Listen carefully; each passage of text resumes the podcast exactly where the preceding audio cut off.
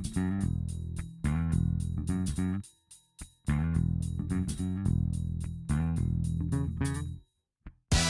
Agora, o que é que se organizou em alguns sítios? Recolha porta a porta. Estamos com Luísa Schmidt, é socióloga e investigadora das questões do ambiente. Uhum. Estão-se a fazer alguns projetos piloto em Cascais, em Lisboa, em Matozinhos, por exemplo.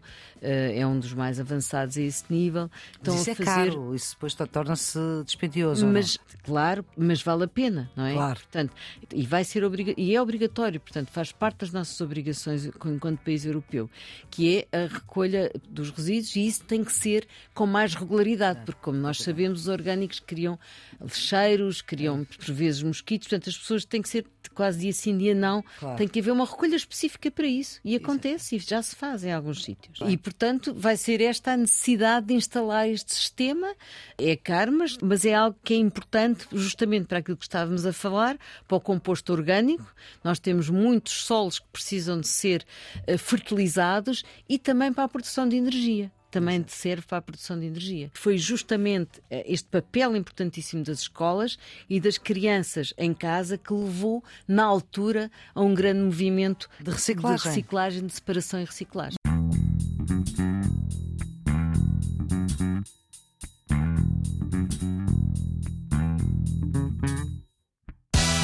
Estamos com Luísa Schmidt, é socióloga, é investigadora, é coordenadora no Instituto de Ciências Sociais da Universidade de Lisboa e coordena o Observa, que é o Observatório de Ambiente, Território e Sociedade. Integra também a Comissão Científica do Programa Doutoral de Alterações Climáticas e Políticas de Desenvolvimento Sustentável e é por isso que estamos aqui com Luísa Schmidt, que é também uma colaboradora, já foi em tempos eh, da Antena 1, da Antena 2, em tudo o que tem eh, que ver ver com o ambiente. Escreveu mais de uma vintena de livros, tem mais de duas dezenas de prémios, é uma referência e uma inspiração para várias gerações, sobretudo porque há 33 anos, quando gravamos, há 33 anos, que tem uma coluna precisamente em que pensa e escreve sobre o ambiente. Uma coluna que existe no Jornal Expresso, chamada Qualidade de Vida, e de vida aqui tudo junto, portanto é a qualidade que temos, a que temos direito, digamos assim, não é? E queria agradecer-lhe muitíssimo, Luísa Schmidt, por estar no Serviço Público Bloco de Notas. Este programa ajuda quem está nos últimos anos do secundário, mas também quem se interessa por saber mais. E como é que a sociologia, eh, que é a sua formação de base, casa com as questões ambientais? Começar por agradecer, Flor Pedroso, é um prazer estar aqui, é um programa que eu ouço bastante. Como é que a sociologia casa com, com as questões ambientais? Casa de uma forma muito clara e evidente. Porque, no fundo, se nós percebermos quem provoca os problemas ambientais é a sociedade, são não é? as pessoas, não é? Quem, quem sofre os problemas ambientais é a sociedade, são as pessoas, e depois quem tem capacidade para resolver, portanto, para trazer as soluções, também são as pessoas, os decisores, enfim, e as políticas que se implementarem nesse sentido. Portanto, os problemas ambientais têm uma dimensão social muito forte. Mas nem sempre são olhados assim. Aliás, é uma abordagem pouco comum, porque digamos que há poucos sociólogos dedicados ao ambiente, ou isso já é eh, uma, já uma é, tendência? Já agora? é uma tendência generalizada e dou aqui um dado que é interessante. Uh, na European Sociological Association, Sim. que é a Associação Internacional de Sociólogos, este é o maior grupo neste momento. Portanto, os, Mas quando a Luísa começou, ambiente, quantos é que eram? Quando eu comecei, foi, digamos que em Era Portugal. Em Portugal fomos pioneiros, portanto, eu e um conjunto de pessoas ligadas ao ICS e ao ISCTE na altura. Uhum. Foi em 94, 95. Foi realmente uma ação pioneira e desde sempre mantivemos sempre uma visão interdisciplinar. Uhum. E isso é importante, porque na altura a FLA, da Fundação Luso-Americana do Desenvolvimento, Charles Buchanan, que era uma pessoa muito entusiasta uhum. relativamente às questões ambientais, criou um grupo interdisciplinar com pessoas de várias universidades e de várias faculdades em e de várias formações. Sim, na FLAD funcionávamos Sim. ali. Ah, que e que no fundo foram, digamos, foi daí de certo modo nasceu depois o doutoramento, esse tal doutoramento em alterações climáticas, que integra uma equipe interdisciplinar. Ora bem, estas questões ambientais são normalmente relacionadas com as questões de ciência e o que eu lhe pergunto é se esta comunicação chega de forma eficaz às pessoas. Não chega de forma suficiente. É preciso muito mais. Já se faz imenso Depois, felizmente, Mariano Gago, quando foi Ministro da Ciência, nos anos 90, e depois, em 2005, 2010, não é? Uhum. Legou-nos uma dinâmica fantástica, uh, mas é preciso fazer muito mais é preciso termos muito mais ciência cidadã, ou seja, os cidadãos eles próprios serem os coletores de dados que depois informam a ciência. Uhum. Há alguns projetos muito interessantes nesse sentido. É preciso, temos o Ciência Viva e o Pavilhão de Conhecimento, Funciona... tem centros de ciência viva por todo o país. Exatamente. Temos as escolas já com muita atenção e com muitos projetos na área de educação ambiental e até nos currícula, eles já entram as questões uhum. ambientais. Temos também as ONGs, Organizações Não Governamentais de Ambiente, muitas delas com programas educativos muito interessantes, mas era preciso muito mais e era preciso também mais atenção dos mídia no sentido pedagógico do termo, mas ao mesmo tempo com toda a, ligeireza comunicacional que os mídia trazem e que, portanto, os mass media, portanto, os meios de comunicação social eh, uhum. uh, tradicionais, que já fazem muito, mas era preciso muito mais, não é só minutos verdes, são horas verdes. Ora, exatamente. As redes sociais aí ajudam mais ou desajudam? As redes sociais depende. É um pau de dois bicos. A tecnologia em si uh, nunca é má por si própria, não é? Claro. Uh, tudo depende de como é utilizada. E, portanto, por um lado. Do que ela... a Luísa Schmidt vai vendo. Por um lado, eles criam, relativamente às gerações mais novas, muitas vezes juntam uh, informação e criam uma certa. criam mesmo informação importante que é transmitida entre os mais novos. Por outro lado, também temos as fake news e tudo isso, que muitas vezes não há preparação suficiente uhum. em sentido crítico nas escolas e nas gerações mais novas para reagir a eles, nem das pessoas. E, portanto, há sempre um, lado, um pau de dois bicos, as redes sociais, mas eu diria para criar movimentos então internacionais que uhum. já existem entre muita gente e muita gente nova, mas não só, muita gente, muitos jovens também, outros, aí é muito importante. E também é muito importante deixar as coisas escritas e, e acabadas e, sobretudo, onde as coisas estejam organizadas, mais do que acabadas, organizadas. E a Luísa está por estes dias a, a lançar um livro que junta 50 anos de políticas ambientais em Portugal, de Estocolmo até à atualidade, que é um livro relativamente didático, ou seja, aqui encontra-se tudo aquilo que em Portugal foi feito sem fake news, não é? Com informação verificada e que de facto pode ser uma ajuda para uh, professores e alunos e é interessante para este nosso programa, quase que uh, podia ser uma bibliografia recomendada para este programa. E, e, talvez se nós olhássemos um bocadinho por aqui, as políticas e as questões ambientais que hoje fazem parte da agenda política e científica, quando é que tudo começou? Como é que tudo isto começou?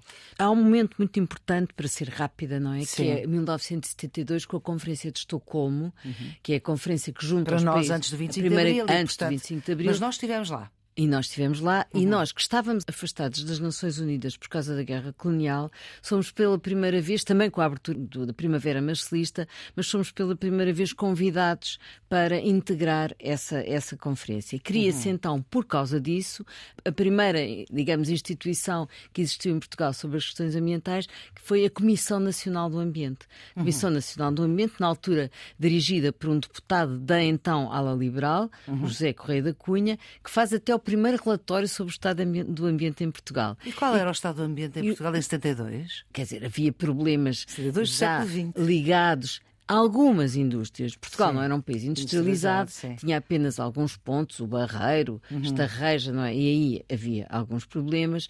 Também não era um país onde houvesse grande rodoviarização como temos hoje, Exatamente. e portanto a poluição nas cidades também não era muito grave nessa altura. Portanto, havia já problemas de água também, eh, havia muitos, muitas pequenas indústrias, não, não havia qualquer. Poluíam a havia um problema gravíssimo que era só, só 50% da população é que, é que era abastecida por água. Uma parte básico em 1972, não, apenas metade da população. Metade da população, abastecimento de água.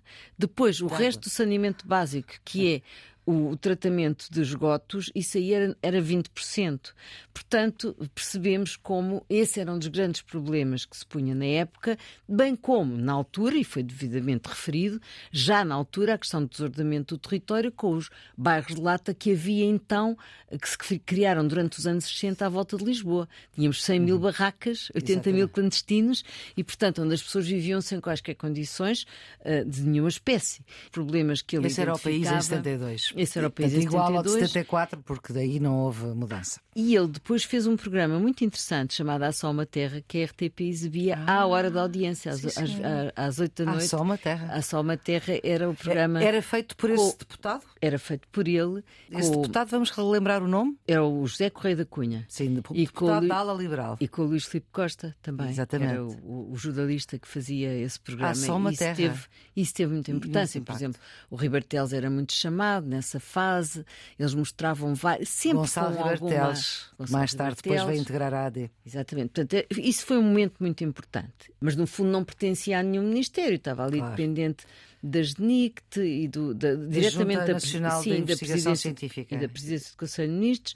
Mas, depois do 25 de Abril, é que, de facto, se cria, então, a Subsecretaria de Estado do Ambiente. Subsecretaria. Subsecretaria de Estado do Ambiente. Portanto, agora uma coisa que é, que é um ministério, que é um ministério cada vez maior. exatamente, e cada vez Eh, mais na importante. Na altura era uma subsecretaria dirigida também pelo arquiteto Gonçalo Roberto Teles, que vem trazer uma série de alterações importantes, muito importantes, políticas que ainda hoje nós beneficiamos delas. Quando pensamos, por exemplo, que em 75, 1975 cria-se o Serviço Nacional de Parques e demarcam-se 17 áreas protegidas eh, no país. Portanto, quando nós pensamos que temos uma, uma Ria Formosa, que temos uma Costa da Caparica, eh, portanto, toda aquela zona entre, entre a costa e a Fonte da Telha, áreas protegidas, imaginemos o que seriam aquelas áreas se não fossem protegidas, não é? Já estavam totalmente construídas, como acontece nos outros nos, sítios onde não foram- onde não foram. E, portanto, essa visão estratégica Está foi parte muito do Algarve. importante. Pois, realmente, depois passou a Secretaria de Estado em, em 75, 76 e depois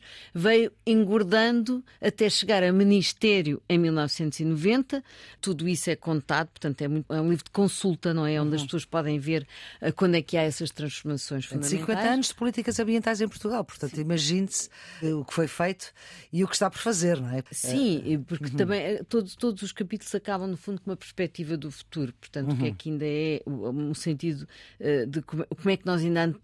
O que é que é necessário fazer? Qual é a perspectiva? Quais são as dimensões principais para o futuro relativamente aos diversos dossiês que aí são tratados? Águas, resíduos, alterações climáticas, energia, a questão das florestas também.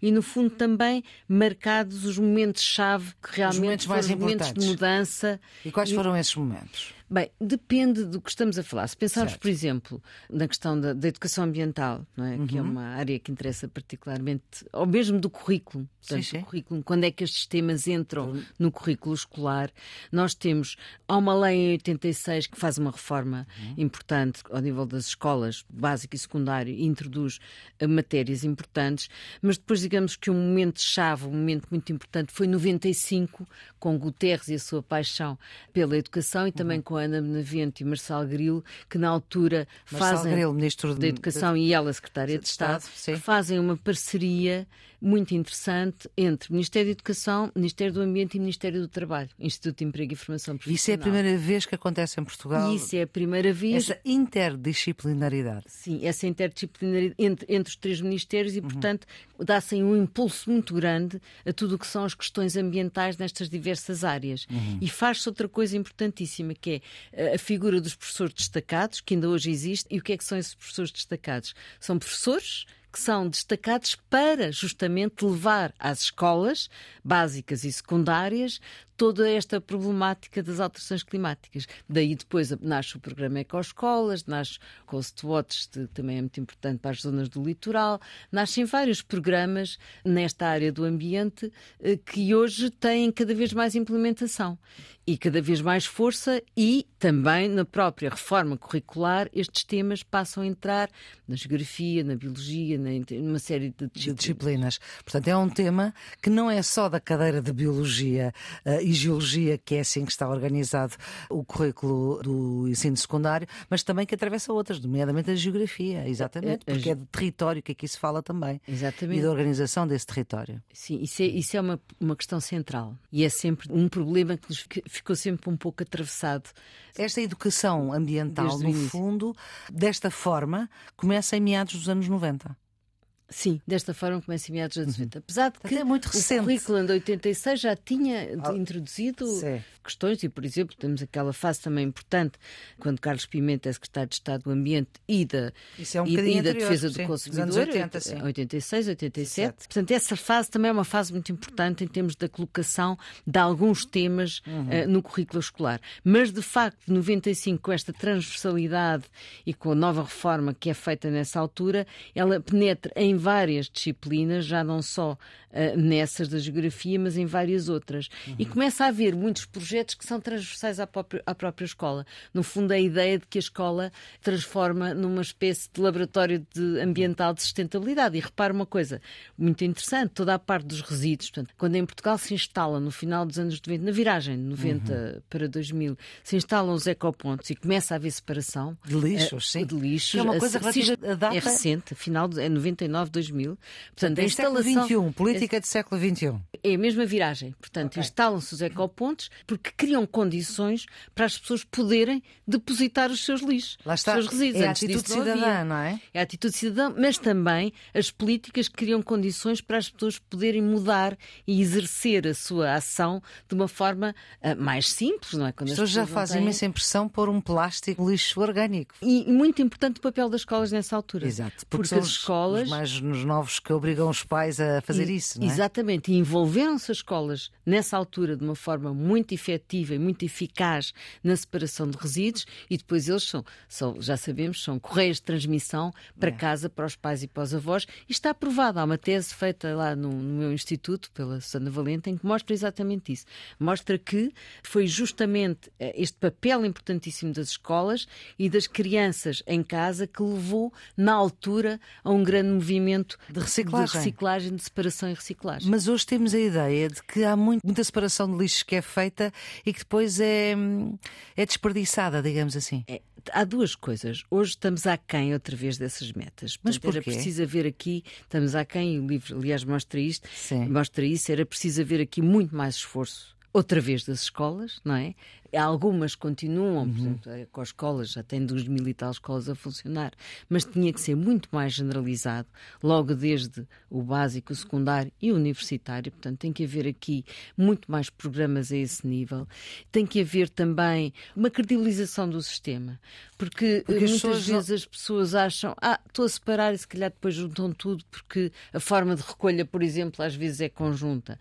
Mas isso não quer dizer nada, porque nós sabemos, mesmo que o juntem com quando os vão buscar. Uhum. Depois, quando chegam às empresas que são as gestoras dos resíduos, à Valor Sul, à, uhum. à Lipor, etc., e são separados. E são separados mesmo que juntem nos ecopontos. De qualquer maneira, é um mau sinal. Não se deve dar esses sinais exteriores. Deve-se ter muito cuidado a esse nível para não criar equívocos.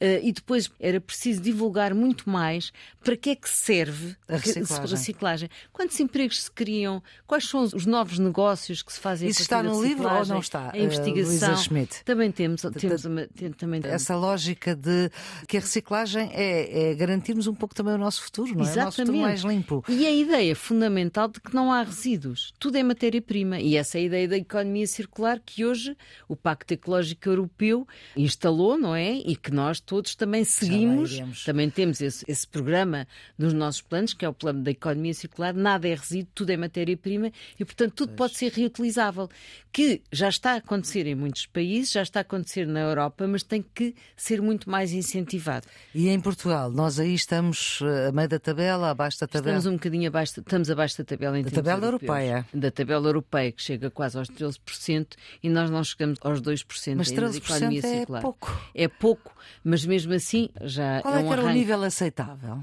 Do seu ponto de vista? Um nível aceitável era praticamente chegarmos aos 100%? Aos 100%, mas quer dizer, porque repare, já muitas indústrias fazem isso.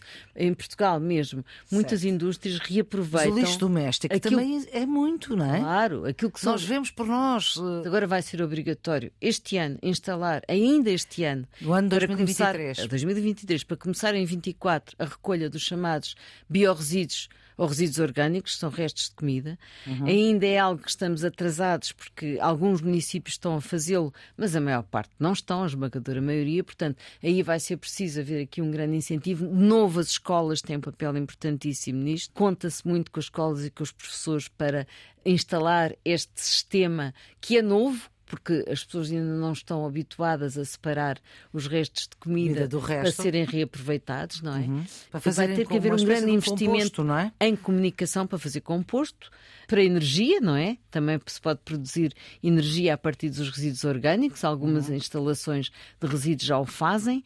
Portanto, Exatamente, aqui... porque já há alguns sítios onde é já é possível. Há alguns sítios... Em Lisboa temos compostores comunitários uh, nos jardins municipais das freguesias de Arroios, de Marvila, do Parque das Nações, de Alcântara, da Estrela, das Avenidas Novas, de Alvalade, de Carnide, de Benfica e de São Domingos de Benfica.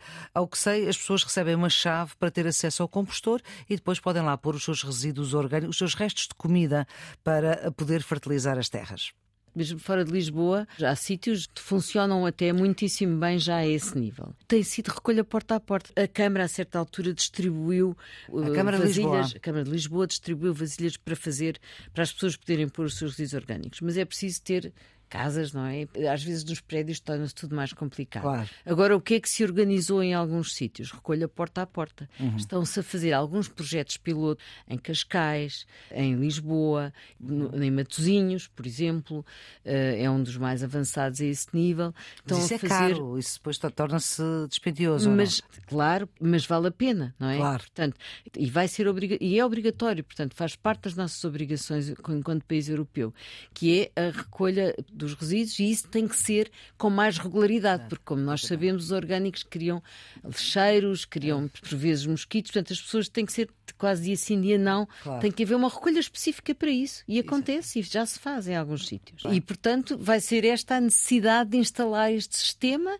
É caro, mas, mas é algo que é importante justamente para aquilo que estávamos a falar, para o composto orgânico. Nós temos muitos solos que precisam de ser uh, fertilizados e também para a produção de energia também Exato. serve para a produção de energia. A Tratolis, por exemplo, aqui, nesta zona que apanha Sintra, Oeiras, Cascais e, e Mafra, já faz uh, energia a partir destes biorresíduos. Uhum. E há outras que também já o fazem. E, portanto, é fundamental que haja aqui outra vez um empenho muito grande Exato. das escolas a esse nível, tal como, por exemplo, na energia há projetos interessantíssimos, por exemplo, de energia solar instalada nas escolas e os próprios alunos são eles que controlam a os gastos e as poupanças e como é que isso depois se pode investir investir noutras áreas, não é? Por exemplo, em Lolé há projetos muito interessantes. Sítios com já. muito sol, sobretudo, não é? Mas já começa a haver e as uhum. escolas são realmente locais privilegiados para fazer esta transição que nós temos que fazer a vários níveis, não é? A transição uhum. energética, a transição ligada aos resíduos, a transição ambiental no sentido alargado do termo e criar aqui a própria poupança de água. E é, muito, é um grande dinamizador para os professores funcionários e alunos simultaneamente, o que, é, o que é realmente algo que se pode expandir uh, no país e com grande sucesso já onde isso acontece.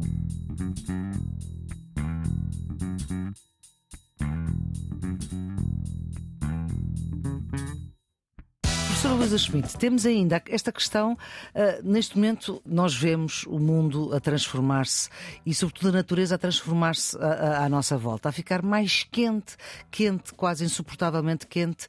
Uh, quais são esses desafios daquilo que se chama emergência uh, climática?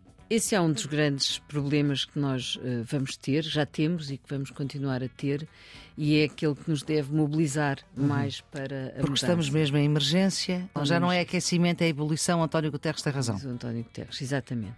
Já é um dos grandes temas da atualidade, já em termos projetivos, já implica uma série de políticas viradas para este problema. Todos os países já já as, as têm, não é? Quando falamos de todos os países, falamos do mundo ocidental? O mundo ocidental e o resto do mundo. Nós temos a COP, as grandes as conferências das partes, COP 28, uhum. e é preciso eh, criar esta ideia também de que os países do Norte devem aos países do Sul. Há uma dívida que o Papa Francisco, aliás, fala, fala. e o próprio Guterres, que é uma dívida dos países do Norte que emitiram muitos gases com efeito de estufa, muito mais do que os países do Sul, e no fundo os países do Sul é que os estão a sofrer. Uhum. Portanto, essa dívida tem que ser paga, está determinado no, no protocolo de Paris, no Acordo de Paris. Paris. O uhum. Acordo de Paris que nem todos cumprem. Que nem todos cumprem. 100 mil, milhões, 100 mil bilhões de dólares por ano eh, devem ser transferidos para a adaptação desses países. E a questão, esta palavra-chave, adaptação às alterações climáticas, ela é fundamental porque é a adaptação que depois, no fundo, vai gerar eh, menos impacto negativo em termos de tragédias, de, com tudo o que acontece dos eventos extremos que depois as alterações climáticas nos trazem atualmente e no futuro próximo. Em Portugal, uhum. neste momento, está quase a ser completo o Roteiro Nacional de Adaptação para as Alterações Climáticas, que identifica, sobretudo, três grandes problemas no nosso país. A questão da zona costeira, que é a erosão associada à subida do nível médio do mar, eh, vai criar grandes problemas na zona costeira. Basta pensarmos que já, já perdemos 13,3 km quadrados de, de área costeira. Desde quando? Já perdemos, desde 1959 até hoje, já perdemos 13, 13, 13 é equivalente a quê? Eh, para nós darmos Vários aqui uma campos ideia. de futebol. O outro problema identificado como muito grave é, é, a questão dos incêndios, por causa da articulação das temperaturas com o desordenamento florestal. Claro. E, portanto, os incêndios são outros dos grandes problemas uh, que nós temos que cuidar.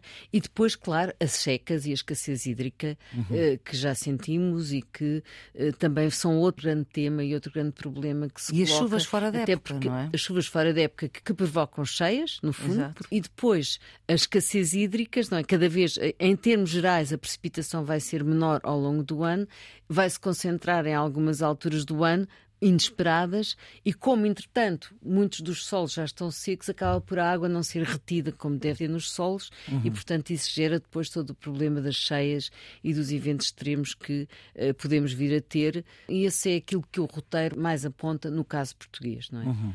E, portanto, estas políticas de adaptação, que devem também ser elas próprias, também já entra a questão das alterações climáticas, já entra no currículo escolar, na sua diversidade, não é? Uhum. E as ondas de calor e frio afetam muitas pessoas, mas sobretudo as ondas de calor. Vamos ter mais ondas de calor, mais de 5 dias com muito calor, com calor extremo, 5 graus acima daquilo que é normal, normal época, e, e, depois menos ondas de frio, mas com mais temperaturas extremas. Portanto, quando há frio, frio mais extremo.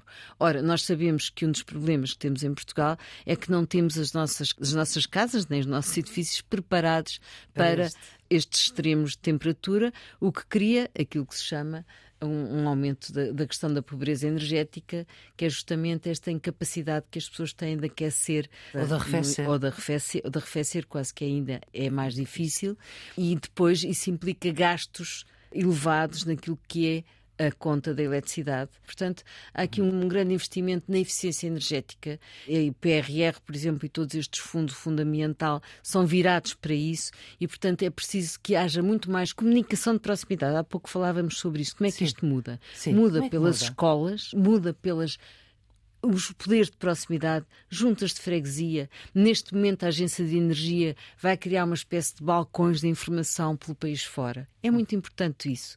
A Agência Nacional de Energia, a ADEN, vai fazer isso. Porquê? Porque as pessoas em Portugal têm uma grande iliteracia energética. Nós vemos isso Temos várias literacias, não é? É várias, mas esta, a é financeira, mediática. a mediática, a iliteracia energética, vemos isso nos inquéritos uhum. e, e, no fundo, precisam de muito apoio a este nível para poderem fazer as mudanças necessárias, necessárias. Uhum. e às vezes que até estão ao seu alcance, mas não, fazem não têm esta mediação, que é uma mediação Exato. fundamental nós precisamos muito mais mediadores de proximidade e, de, e, de, mecanismos. Há pouco falávamos nas redes sociais, mas é preciso outras formas de chegar às pessoas, uhum. uh, seja de forma direta, através das juntas, seja através do telemóvel, portanto, as pessoas todas já têm. Portanto, é preciso aqui um uhum. trabalho reticular, vascular na sociedade e para criar esta mudança. E não é nada impossível, porque nós somos um país muito pequeno, onde há uma grande interação pessoal e uma grande interajuda ao nível hum. dos, dos, bairros e tudo isso.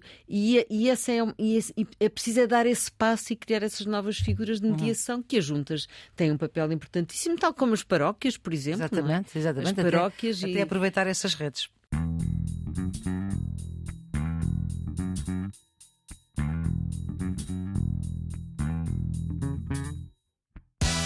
Estamos com Luísa Schmidt, socióloga e investigadora do ambiente. Nós temos razões para podermos ser otimistas e para isto correr bem? Ou por muito que façamos, não vamos conseguir? A primeira razão é porque a alternativa a não ser otimista não existe.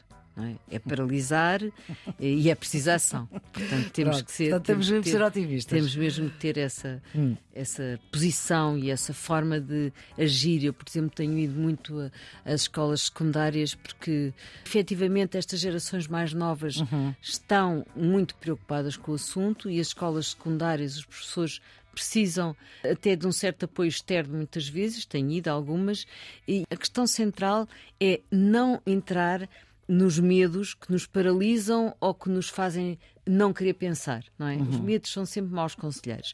E, portanto, a melhor coisa é agir, ações.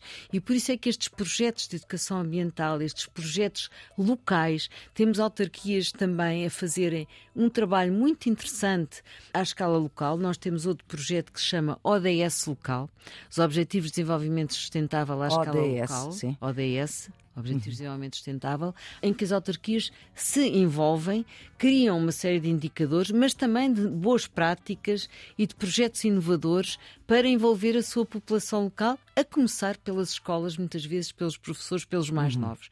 Portanto, é preciso desmultiplicar este tipo de projetos e a forma das pessoas sentirem que estão realmente a contribuir para a esperança é envolverem-se em projetos e em ações, seja nas, nas autarquias, seja nos parques naturais, por exemplo, uhum. também há muito a fazer uh, nas escolas integradas nos parques, seja uh, também uh, relacionando com as universidades, também algumas já estão muito mais viradas e ligadas às próprias escolas secundárias. Portanto, a ação é, é, é a melhor conselheira. Portanto, como não há alternativa a não ser otimista, é preciso sê-lo e é preciso agir. Uhum. E é possível, e é possível, e isso faz a grande diferença, não é? Quando as pessoas estão envolvidas em projetos e os projetos acabam por fazer os próprios processos, não é? Os próprios processos de mudança muitas vezes começam por projetos em que as pessoas se envolvem. Quando nós pensamos na defesa do clima, nós hoje vemos atitudes extremas, vemos latas de tinta atiradas para quadros que são património da humanidade, vemos ministros a serem atacados com tinta. Ora bem, muito desta luta pelo mundo mais limpo é protagonizado por jovens, mas este tipo de ativismo faz o quê? Que danos é que provoca em quem aposta em processos de mudança? Tudo quanto tem a ver com atitudes destrutivas é altamente negativo e é contraproducente. Há algum tipo de ações, como partir montas, eh, fazer os grafites em zonas, zonas nobres da Sim. cidade, são destrutivas, não é? E acabam por, por ser negativas. Portanto, é preciso, no balanço final, percebe-se que os jovens vivem uma angústia uh, por estarem a consciencializar que não têm poder e vão ter um uhum. mundo uh, onde não vão conseguir respirar, onde vão desaparecer coisas que eles adoram, desde paisagens até espécies, etc. Portanto, no fundo, que estão a roubar-lhes o futuro. E isso é muito importante que seja vincado. Agora, é contraproducente entrar em determinado tipo de práticas que acabam por afastar as pessoas desta causa e que é fundamental. nem é tanto da causa, é da forma como eles estão a assumir este tipo de ações, não é? Porque uhum. repare, foi muito interessante aqueles cinco jovens, cinco, seis jovens que meteram os 32 Estados, Estados em tribunal e levaram-nos ao Tribunal Europeu e aquilo foi debatido e discutido e isso foi uma ação realmente com um nível que teve muita importância até à escala europeia. Ou seja, alguma coisa mudou por causa da atitude desses jovens. Sim. E com estes nada muda. Em algumas faculdades tem havido algumas experiências muito interessantes. Uhum. Por exemplo, na Faculdade de Ciências, algumas de Lisboa, Lisboa, porque os professores também estão muito preocupados com o tema e, claro. portanto, estão envolvidos também nesta matéria. E, portanto, há um envolvimento entre alunos e professores que acaba por ser muito mais produtivo e muito mais útil, com uma parte, claro, que de debate e de trabalho sobre este tema. Este tema tem que entrar no uhum. currículo das universidades também, também. não é? tem que fazer parte e tem que ser debatido. E isso é uma coisa que está na mão dos professores, mas também da, da boa vontade de ambos uhum. e da vontade de avançar, não é? Exatamente. E não, por isso simplesmente, chegar ali e ser realmente, uh, muitas vezes, uh, as ações que são uh, meramente destrutivas, mas que têm a ver também com a necessidade de mediatização, porque também é verdade Muitas vezes os jovens pensam: ah, se eu não fizer isto, não vão lá aos mídias e não tenho os uhum. meus 5 minutos de televisão. Essa vontade de aparecer nos mídias, porque uhum. isso é que vai fazer depois a diferença. Pode não fazer diferença. Pode não nenhuma. fazer e pode ser até contraproducente quando se torna algo excessivo uhum. e destrutivo, não é? Uhum. Tal como, por exemplo, interromper a segunda circular, não é? Que vem dali são pessoas, não, não são os milionários dos jactos, não é? Esse aí, mas, por exemplo, a Inglaterra, onde havia o Extinction Rebellion, e havia já, mas eles faziam muito esse tipo de ações, que entretanto tiveram que mudar porque estavam a ser contraproducentes para a própria causa que eles defendiam. E por isso é preciso aqui uh, realmente não criar imunidade certo. para os problemas que querem ver tratados e que querem uhum. ver realmente trabalhados e que querem que sejam assumidos em termos políticos e em termos públicos pelas pessoas em geral. E agora, até a solidariedade das gerações mais velhas, ela existe se o sentido for esse, não é? E uhum. já há mesmo chamada frente grisalha Sim. em vários países da Europa e mesmo em Portugal, não é? Claro. Há casos interessantes nas escolas secundárias onde os próprios professores promovem debates, eh, documentários, pessoas que vão lá falar. E isso é interessante. Há imensa informação sobre isso. Isso é também. interessante porque porque envolve os alunos que estão interessados e os outros que também não estão interessados. É porque nós também não nos podemos esquecer que dentro das escolas Sim. também há os tais alunos, portanto, há aqueles que estão muito uh, apavorados com este assunto, mas há os outros, outros também. Não que não ligam nenhuma e que não querem ligar. Vamos para um tema que é muito atual, que é a questão da mobilidade elétrica. Portanto, é carros, é bicicletas elétricas. Isto é essencial para a neutralidade carbónica? É essencial o transporte elétrico, sobretudo o de comboio do metro, não é? Os grandes okay. e não carros os transportes coletivos, as bicicletas também, não é? As bicicletas também, as ciclovias. É interessante ver como as pessoas aderiram muito rapidamente ciclovia. à ciclovia. Uhum. Nunca pensei que isso fosse tão rápido, mesmo sendo uhum. socióloga. Uh, acho que em Portugal uh, criou-se uma adesão muito forte. Uh, Lá estão os mais novos começaram, depois os outros foram atrás. E os outros foram atrás. acho que julgo que nós fizemos, tivemos um grande desinvestimento, aliás, nós falamos falo disso no, no, livro dos 50 anos das políticas ambientais, uma questão gravíssima foi o desinvestimento na ferrovia. No comboio foi uh, absolutamente dramático para aquilo que vivemos hoje, não é? Uhum. Uh, porque nós temos uma dependência rodoviária enorme. Pois. No inquérito que fizemos recente no Instituto de Ciências Sociais, perguntámos às pessoas como é que elas se moviam todos os dias e 65% das pessoas utilizam o carro todos os dias, as que se movem, não é? Sim. Mesmo assim, Lisboa e Porto é os sítios onde, onde, há mais transportes públicos.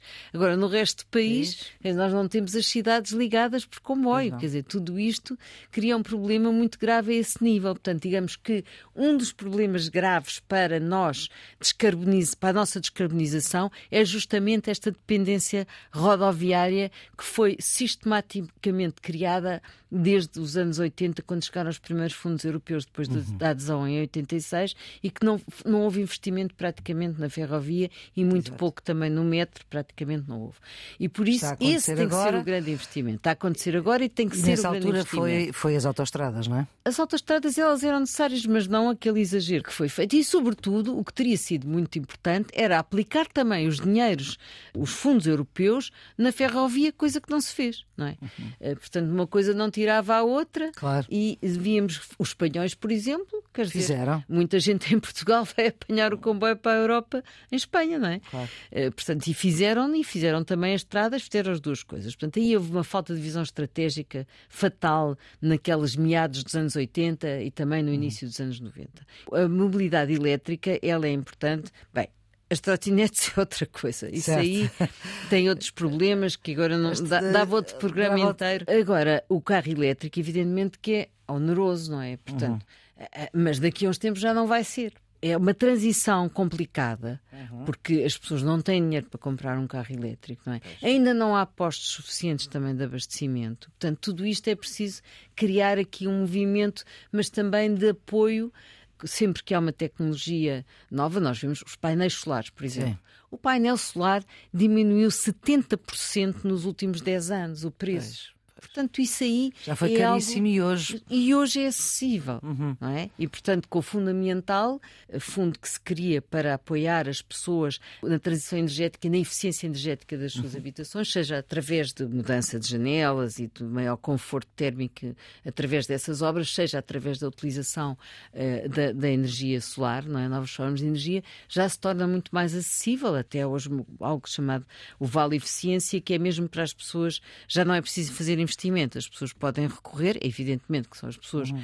com maiores necessidades, mas uh, podem fazer uma série de benfeitorias para, no sentido da eficiência energética na sua casa. Vai ser necessário, agora, vai demorar enquanto os automóveis eles são precisos, mas acima de tudo o transporte público eficiente e também podem ser autocarros uh, elétricos e, e, outras formas, outras formas de mobilidade que há noutros países, por exemplo, que é uma espécie de combis que vão sim. passando e que são e vão elétricas. Deixando e largando as pessoas. Vão deixando, tipo, como há muito em África, sim, não é? Sim, sim, os táxis quase coletivos, os não é? Os táxis quase coletivos, isso também pode se investir muito mais a esse nível e há ideias muito interessantes uhum. nesse sentido que eu julgo que vão para terreno a muito curto prazo. Luísa Schmidt, para terminarmos esta nossa conversa, vamos falar do Pacto Ecológico. Já falámos, mas enfim, uh, terminamos mesmo com, com esta ideia do Pacto Ecológico Europeu. Foi apresentado no final de 2019. É a maior referência no apoio a políticas da, da União Europeia até 2030. A ideia do é quase como o nosso homem na Lua. Porém, ainda não há resultados. Uh, e porquê que ainda não há resultados? Porque a Europa não se põe de acordo para se pôr de acordo? Eu acho que há várias razões aí. Uhum. Uh, o pacto é 2019 e depois nós, logo em 2020, tivemos o Covid-19. E isso foi uma forma de atrasar este, claro. este problema. E depois tivemos a seguir em 22 Duas guerras, guerra, sim. Em, em fevereiro de 22, a primeira guerra, guerra da Ucrânia e agora esta. Que são guerras que têm muito a ver também com tudo o que tem a ver com a energia, como nós sabemos, com a questão do a questão do petróleo e do gás está aqui envolvida. E a transição energética, portanto, o Pacto Ecológico Europeu tem vários dossiês. Um, e, é, e é realmente um documento extraordinário, porque pela primeira vez a União Europeia estava já havia planos ambientais, o que não havia era o nosso modelo de desenvolvimento vai assentar na, nos princípios uhum. e, e, nos, e nos parâmetros ecológicos, não é? Uhum. Ecológicos e, portanto, a transição energética, que é absolutamente fundamental, foi travada, não é? Como nós sabemos, uh, apesar de se estar a fazer, portanto, há aqui um pau de dois bicos. Por um lado, ela foi travada inicialmente, mas agora uh, está, já se está a perceber que é justamente porque se tem que investir muito na transição energética e daí a questão do hidrogênio, a questão do solar, uhum. das comunidades energéticas, que são comunidades solares, não é? Uhum. E já é possível fazer isso de uma forma muito eficiente. Uh, não é só as pessoas porem nas suas casas, mais ainda é criar comunidades, comunidades energéticas através da, da, energia, da, da energia solar portanto, o fotovoltaico, uh, e, portanto, tudo isso está a avançar. O eólico offshore estão hum. a avançar muito fortemente. O eólica no mar. O eólica no mar e, e, o eólica também. também em terra.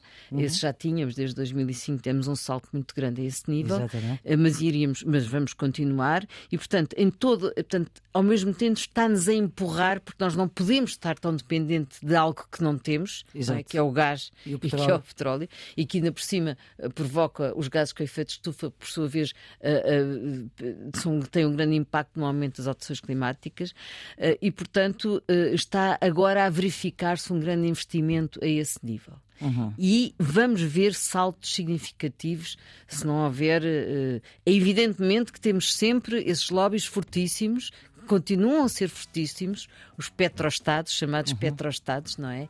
E as grandes, uh, as grandes indústrias do petróleo são, estão completamente contra esta transição. Claro. Mas ela está a ser feita de uma forma acelerada. Depois, em relação, por exemplo, a tudo o que tem a ver com, com uma nova forma de fazer agricultura, uhum. é importantíssima aquela Uh, medida do prado ao prato, portanto, uh, que é uma agricultura de proximidade, uhum. e nós eh, ao mesmo tempo, o Covid XIX e a guerra vieram-nos mostrar que nós temos que ter mais segurança energética e mais segurança alimentar.